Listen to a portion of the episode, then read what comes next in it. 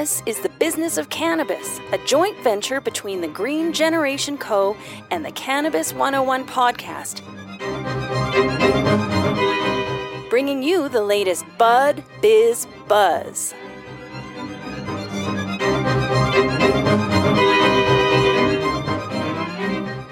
The first official installment of the business of cannabis with Malka Labell of the Green Generation Co. You can find out more information at greengencompany.com. Malka, uh, welcome. Uh, we had you on as a guest on our last episode. Uh, today we kick off the official segment. How are things? Very well. Thanks, Dean. Excellent. Okay, so the first topic we're going to get to in the business of cannabis is why the Canadian government, in your opinion, is failing on its goal to close the black market with legalization. Excellent. Thank you, Dean. I think this is a topic that has yet to really be discussed uh, out loud uh, because um, um, I have I, I have strong thoughts about it. So here's what I, here's what I think. So I think there's three major uh, things that they've sort of missed the boat or or failed to do here. So one is there's sort of a there's a there was a false assumption going into legalization that cannabis um, the users of cannabis of all flocks whoever they were would flock to just automatically go to the legal product. So they would because it's legal now. Oh, it's legal, and therefore I'm going to buy legal products. Right. Um, that's just I mean that hasn't been true for so many reasons, massively, largely because of distribution. But a key part of that assumption was that I think the illicit market or the the gray market um, um, is really not what people think it is uh, in their head. So what I mean by that is a lot of people thought, I think, still think that you know uh, the black market, uh, cannabis market, is like big gangs and drug cartels, like you know your uh, uh, you know smugglers across borders and all the ways that it's been romanticized and over the years and Hollywood and all that stuff. But the truth behind it is that it's really actually um, much better at marketing and uh, packaging um, and product assortment and reliability and customer service than you would typically th- think an a illicit market would be. Um, it's not the dime bag dealer on the corner that sort of everyone recalls from the early days. Mm-hmm. And that's uh, the key assumptions that were sort of in place, I think, that failed um, to be addressed as to what really is the black market when uh, the government sort of made that that as, as a key goal. Yeah, I think it's interesting that um, you know. I, I, think you made a good point about how it's been romanticized. And, and listen, I'm not naive enough to think that there isn't uh, that element um, of of the black market, but a lot of people are um, you know, are, are in it maybe for, for their for their own use as uh, medicinal, or they are, uh, you know, quote unquote, a mom and pop uh, uh legacy market. I mean, it's not everything that you think it is uh, when it comes to the uh, legacy market and um, you know what how it's been portrayed. There are a lot of different legacy growers out there that don't fit that narrative. Yeah, exactly, and that's the whole thing. So, like with a, uh, like I have a marketing background and a business background, and just like you can segment any industry in the world for any you know product, everything from drugs to food products, you can do that with illicit products too. So in in Canada, I have broken down in my own verbiage uh, four distinct um, categories of segments within the, the gray market or the illicit market that have different definitions of what those people are and, and who they are and how much harm or intent of harm they want to cause on people, as well as how not. Like, like I think that there's a large segment of people that they had medical. I don't think I know they had medical licenses for a very long time, and they were growing uh, cannabis and figured out how to uh, solve their own problems and heal themselves. Um, but with the way that legalization rolled out, they effectively got cut out of being allowed to uh, grow on the legal side because of a few key parts to the legalization process. And I really think that the answer to that is very simple. Um, and all it really does, all that really needs to happen is that the the process in which you apply and get your license in Canada just needs to order and the costs uh, of the order just needs to change. Um, and something as simple as like security clearances, which is a major hindrance for getting a license in Canada, because something as simple as a possession license from 10 years ago, a, or a simple misdemeanor, even like a, a traffic violation or a speeding ticket or DUI from when, you know, people are 10, 15 years past. They have, there's now a process for pardoning that, but it still takes, you know, years to get that stuff through the courts and everything, especially right now. Um, but that would not having a, a, security clearance would prohibit anybody from becoming um, a member or, uh, sorry, an owner of a, of a licensed cannabis company. So, in talking with some of the people that I know, that's their biggest issue is that they have all of the background experience, even you know uh, business experience, to have a, a, a really well operated cannabis company, but they couldn't pass a security clearance. So by changing um, the order of the processes or having a bit of a different structure for depending on the kind of you know pro thing that you have on your record, and making that the first thing you have to do. So get your security clearance, uh, you know, cleared first and then go through the process of legalization, which is still a long and expensive process in Canada. But by doing it just a little bit differently, by changing the order and changing the hurdles to once you get this done first, then that could eliminate so much of the gray market uh, disincentive for people that are could become le- on the legal side and close that gap because they're moving from the um, gray market into the legal market by simply changing the order and the structure of which security clearances are issued. Well, I just think there's so much knowledge that can be gained from those that, that have been, you know, the legacy growers that have been doing this for, for so many years. Um, there there has to be a way to be able to blend the two worlds. Exactly, and there are a lot of uh, people that are seriously looking at this. Is like we we need the experience. We need people that know how to grow indoors in batches in craft and and they're coming. They're coming out of the woodwork and they're going through this process and they're failing at it or they're having to go through very high costs to get there. But it's those barriers that even prevent those individuals from going to the, the legal side. You know they could still make a money on the you know if they're doing if they're, if they're doing things in the gray area and they haven't been caught there that's a good that's a good business person as far as i'm concerned. But they have a quality product or they have something that people want and need, and there's a there's a monetary incentive from supporting their family and supporting their livelihood that way. But we could bring those people very easily to the legal side by simply making an incentive that they won't be reprimanded for past actions. And I think that's a big issue that is just isn't being explored yet.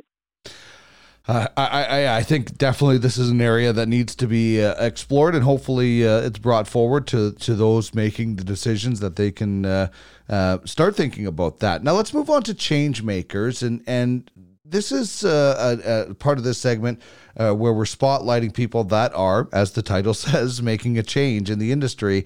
And today we're talking about WayFare Nursing and how you know we're rethinking um, the uh, the the way uh, that cannabis, um, I guess, uh, plays a part in the lives of our elderly and our seniors. Yeah, so WayFare Nursing um, sort of blends that uh, patient model, um, where instead of it being, you know, you go to a doctor's office, you get a prescription, you get the prescription filled, and then uh, through cannabis, either over the phone or it's more typically over internet, you do it online. Um, WayFare Nursing is really a guided approach to cannabis education and patient care.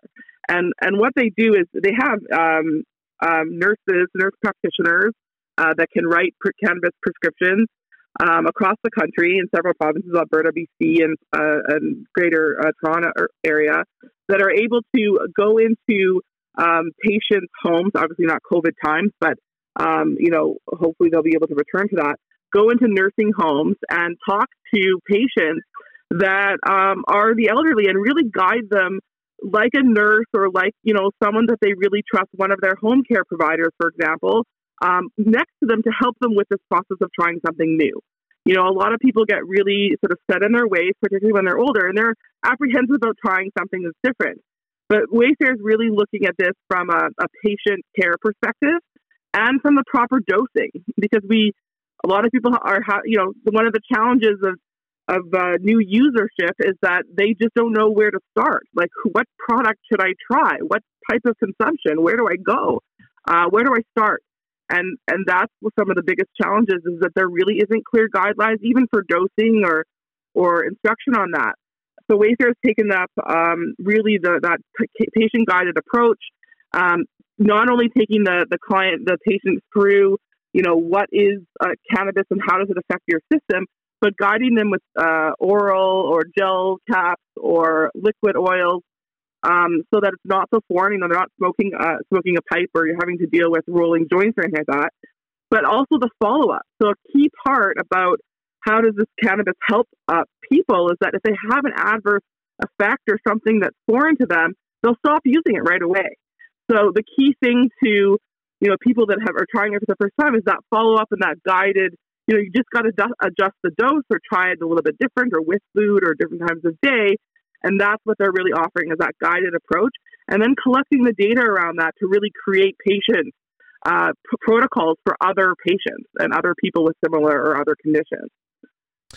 And, you know, the senior uh, cannabis demographic is one of the fastest growing out there from from a lot of people I've t- I've spoken with and you know my own personal knowledge of going into stores and continually seeing that part of uh, the demographic in the stores asking questions. And I think it's beautiful. You can find more information at www.wayfarenursing.com but it is definitely true. I, I know from personal experience with uh, some people in my uh, circle of friends and family that I've tried to convince there is um, a, a a fear uh, still that is out there for a lot of people, and you know, rightfully so. It's hard to hard to blame when they've been told one thing for almost all of their lives and now they're being told yeah. something else so there is a lot of questions and i love the follow-ups that happen with this is you have a question and then something happens you, you know whether you write it down and then you ask later you can kind of tweak things a little bit. But just the just the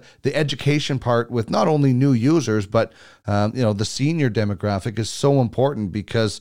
Um, man, oh man, there are so many things as far as just um, calming down anxiety that accompany mm-hmm. um, um, uh, senior issues, whether it's dementia or or, or uh, Alzheimer's or anything like that. That certain parts of the cannabis plant can really play a benefit in.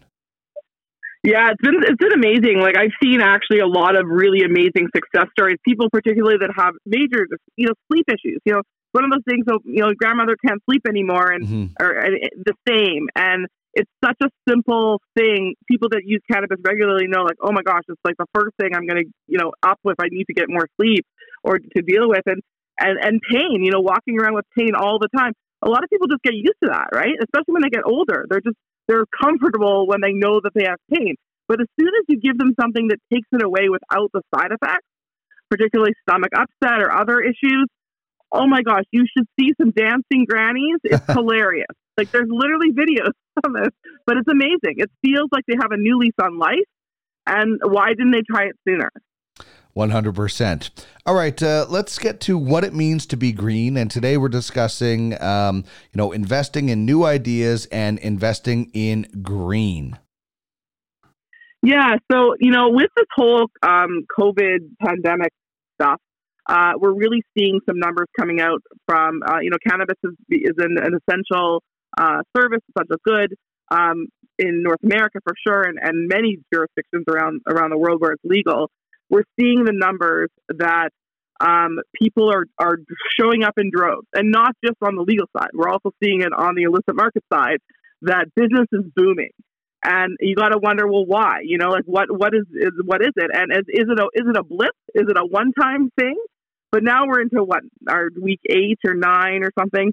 Some of the uh, results that we're seeing is that this is maybe something that needs a closer look from an investment standpoint because there has been so much shutdown uh, to cannabis companies or people that are trying to raise money, especially on the in the sustainability side. I mean, you talk to a lot of the people that um, I'm working with, and their business models are not a one trick pony. They're not just a high dose one thing THC, that CPG product that I'm so uh, angry against. But they're really trying to build a new sustainable way of living, and and attracting investment to this just needs a different set of lenses. Um, so what what the Green Generation is, is going to be doing here in the next coming months, uh, probably weeks actually, is doing an investor showcase. We were going to have it in person, uh, live in right. Alberta, uh, and a beautiful scenic location. But because of COVID, it's actually much easier to do it all online because no one has to travel. Um, and it's going to be sort of like a Dragon's Den style, like a like a pitch night, um, where it will be open to investable businesses, so like the ones uh, that I uh, that I work with right now, as well as others, will be open to attend or pitch. Basically, they'll have the stage or the, the floor for 15 uh, to 20 minutes, and they'll deliver a pitch to uh, an audience of uh, potential investors. And very similar to other pitch style events or dragon events, where the goal is just to get their hands up to say, "Yeah, I want to learn more. Like, let's get to the due diligence round and learn more." It's not necessarily to close the deal on the spot um, because this is a investing in cannabis um, is needs a new set of metrics just to understand the business because there's very no like no comparables. So you can't really invest. Uh, it's really hard to do a true due diligence in a short period of time mm-hmm. um, because there's just not enough history. So this is an opportunity to show off what they're doing differently and have investors say, you know what, I want to hear more about that. And then that's where the matchmaking comes in, and I'll be able to set these groups up uh, with more, um, you know, opportunity to uh, over the table. I really like that idea, uh, you know, especially right now where, uh, you know, so many people in and out of the cannabis industry worldwide are, are struggling. It's just a good idea to connect people and generate, whether it's right now or down the road or or something like that. But particularly in the cannabis industry, you know, this gives people 15 to 20 minutes to kind of you know, shout from the rooftops about what they do. And and, and like you said, there's not going to be that uh, TV moment probably very often where the guy jumps up and is outbidding somebody else. But what it does is it creates yeah. relationships and possible um, future discussions down the road. Yeah, and I, my ideally, my hope is I'm just, right now just trying to uh, talk to some people in the in the production world and the TV production world because maybe this is something that's really for the masses. Like I think so much that we've learned, you know, even about investing and about business has come from the last 10, 15 years with Dragon's Den and Shark Tank. It's really lowered that bar that made that world so hard to understand and people were just so removed from it. But by putting it on television and making a, you know, family friendly event that even kids can pitch and, and partake in, made it accessible. And, and I think cannabis needs that. But instead of it being like, here's how you smoke a joint, which is not the education that people need, it's here's what I can learn about this as a as an opportunity, and let's give it another set of lenses so it's not a, a, a prohibited thing. It's a, something that's a learning tool. So I'm currently exploring uh, that right now. Um, so anyone that's listening, if you are in the TV or producing uh, space and want to help with that, feel free to reach out to Malka at greengencompany.com. All right. Well, I'm definitely looking forward to seeing uh, this come to fruition. Um, as for the how to roll a joint, we're still going to have that joint rolling competition at some point where you think oh, your yeah, husband is going to win, right? That's a definite. That's a different set of audiences, right? Yes, but you know yes. what? That's what demographics is all about. We've got markets for everything. You betcha. Yeah, I, I love it. Uh, investing in new ideas and investing in green is uh, something that I think a lot of people can be interested in right now, and I think that's a really cool format uh, to uh, put that forward with. Um, all right, so this has been uh, the first official launch of the business of cannabis with Malka Labell from the Green Generation Co. Thank you so much for joining me once again, Malka. I look forward to doing this each week, and we'll chat next Wednesday. Thanks, Dean. Have a great week.